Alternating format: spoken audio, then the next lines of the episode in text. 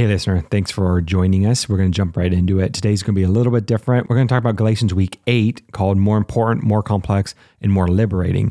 However, we're going to actually play a few more clips from last week's episode that didn't make it into the final episode of week seven. So if you haven't had a chance to listen to week seven yet, I actually recommend you go back and listen to week seven before proceeding with this episode. It's going to set the stage for a couple of the conversations that we have and make more sense when we do an apology. So, without further ado, here's Aaron.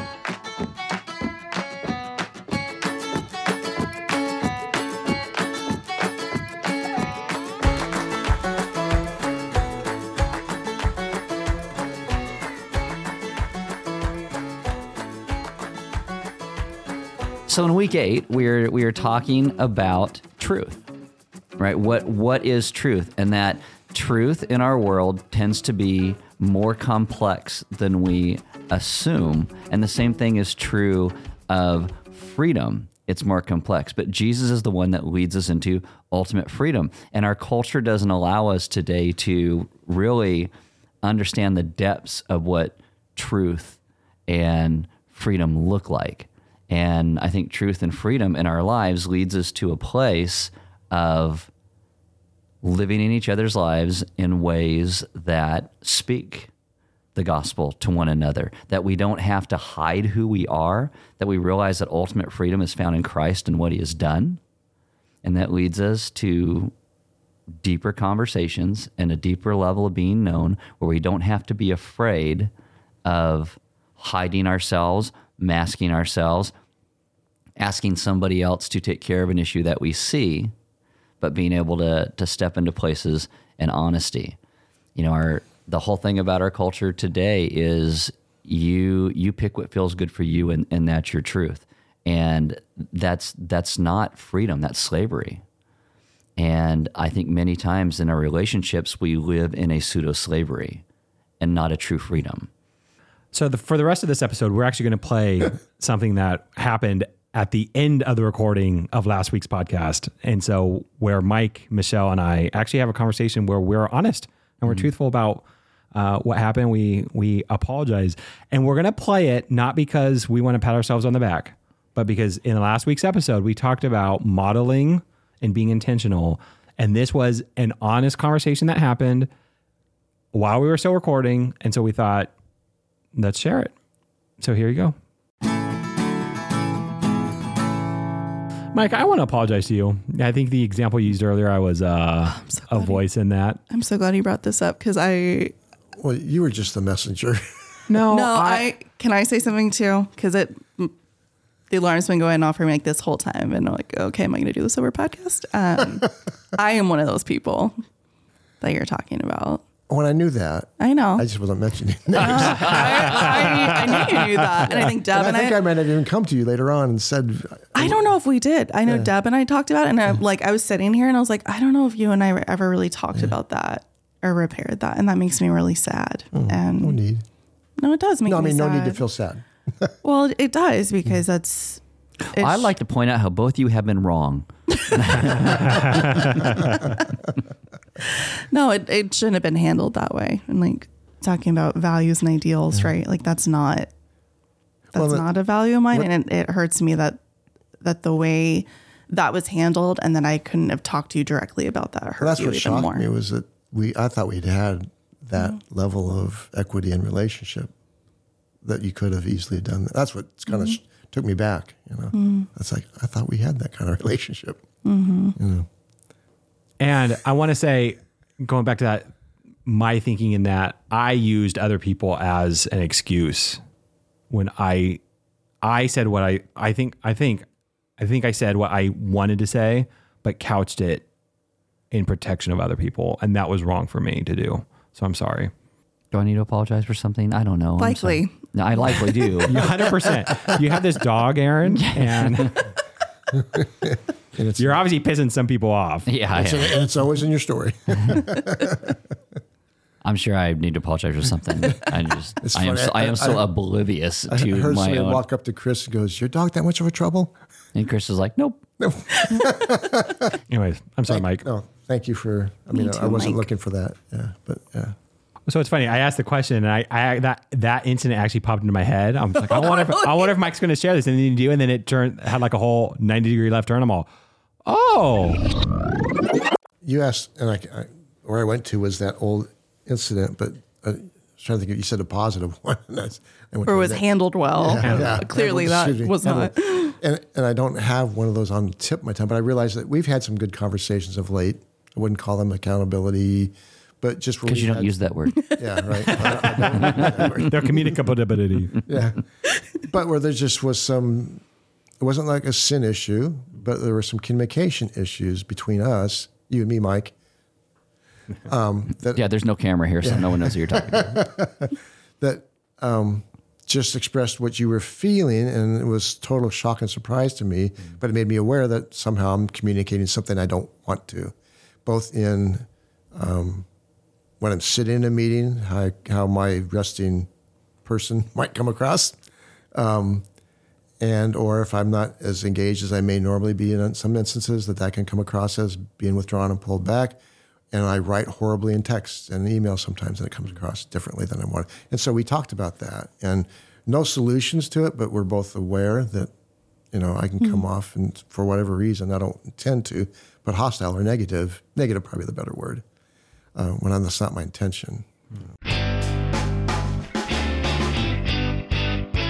After last week, we also had a couple questions come in. So here's the first. Hey everyone, it's Hillary. Last week you used the word equity um, in regards to building trust, and I was just wondering if you could explain that a little bit. Most of the time when we think about equity, I think we think about it in terms of financial things, like when you buy a house and you had it for a number of years. You end up having equity in that house, which is what it's worth over what you paid for it. We start relationships in a particular spot. And as they grow and deepen with one another, you kind of have that friendship equity that begins to build and gets deeper and the and the more that's there, the deeper we can step into relationships where there can be probably true accountability because there is true equity that has actually been built in that relationship. I think that again, accountability doesn't always have equity in it. It's just a decision to meet with somebody and and to meet over these topics, as opposed to in a gospel community, which is why we do gospel communities to form relationships that are in, lasting and enduring, as well as endearing. Um, but we build equity in a person's life.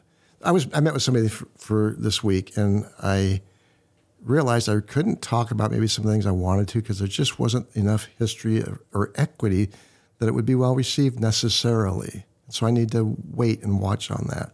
And so I think we need to have relationships where we build equity in them that later on you can go in and have a relationship that allows you to go deeper. Makes sense to me. I just think we need to have look for that and not just be the cop. You know, I'm pulling you over because you're busted. You know, I saw this. You know, but there's equity that says, "I love you. You know, I love you. We've walked through things together, and I need to talk to you about something." Another question that came up this week. Last week's episode seemed to almost contradict what Paul did in the verses we were looking at. It kind of does. It doesn't. It doesn't. Because Paul does that publicly because he has to. He's in a space, culturally speaking, where the gospel can be easily misunderstood. And so it has to be done in that, where he has to say, This thing that is happening for you publicly as a teacher is not right. And these people need to understand this. But what Paul will go on to do, which we'll talk about in week nine, is he actually talks about the truth. So he will take all of that and say, We live this way because there is an objective truth found in the gospel that we live by. And so by talking about personal accountability with one another, it many times looks different than a public accountability like that. Because if, if we see someone who is publicly teaching, if we had someone at Element who was in a classroom and they taught something that was clearly heretical, we would publicly need to address that. It wouldn't just be something where we come alongside them and say, hey, you know, this wasn't right. We would do that because we love them and we want restoration and redemption. But we would also publicly need to call it out because it is specifically hurting a group of people. And so we there are places where yeah, we want to be able to deal with people one on one where the equity really gets built, but we are also, Paul is a shepherd of the gospel who needs to make sure the truth is spoken. So he does that publicly where that is. And do we see that? That makes perfect sense. Yeah. that's great. Do we see the personal accountability anywhere else in Scripture, though? Well, so it, it's it's hard to see that in a lot of places because what we read in the scriptures are typically letters written to churches, to people. They're not personal letters. The most personal you get is letters written to like Timothy, and there are personal exhortations in there. You know, take some wine for your stomach. Don't forget the calling that you had because it's so easy to move away from that. Uh, in Philemon, when he's talking to Philemon, don't treat Onesimus, your runaway slave, this way. Treat him as a brother. So there are those accountability exhortations. The problem is in Scripture, it's typically written, written to large groups of people. And even in Revelation, you know, Jesus offers these words of restoration, but it's written to churches, you know, to these lampstands. But there are things that are in there that directly go to this is what you're doing, and I'm calling you to this. So it's it's hard to take those personal examples directly from the Bible because of how things are written, but yet in understanding the nature of the call of how those public things are written, it leads directly to how we then live our private lives. Thanks. and if you have any more questions, uh, please feel free to let us know. Hopefully, this episode made sense in light of seeking forgiveness and extending grace, and um, helps build a community that uh, focuses not just on accountability, but on the good news of Jesus, and out of that, the liberation, the the freedom that comes from the truth of the gospel. and it's it's true the truth sets you free. And there's a truth in that conversation that brought about a freedom of saying it's okay to be known here because there's a level of trust. And i mean i i, I hope that people get this that it it didn't really follow exactly the line of the message which is much more philosophical but the whole point of the conversation is moving to that place that we can have a freedom with one another because there is truth that is only found the way that it is objectively in the gospel of Jesus Christ. And that truth will lead us to great freedom with one another.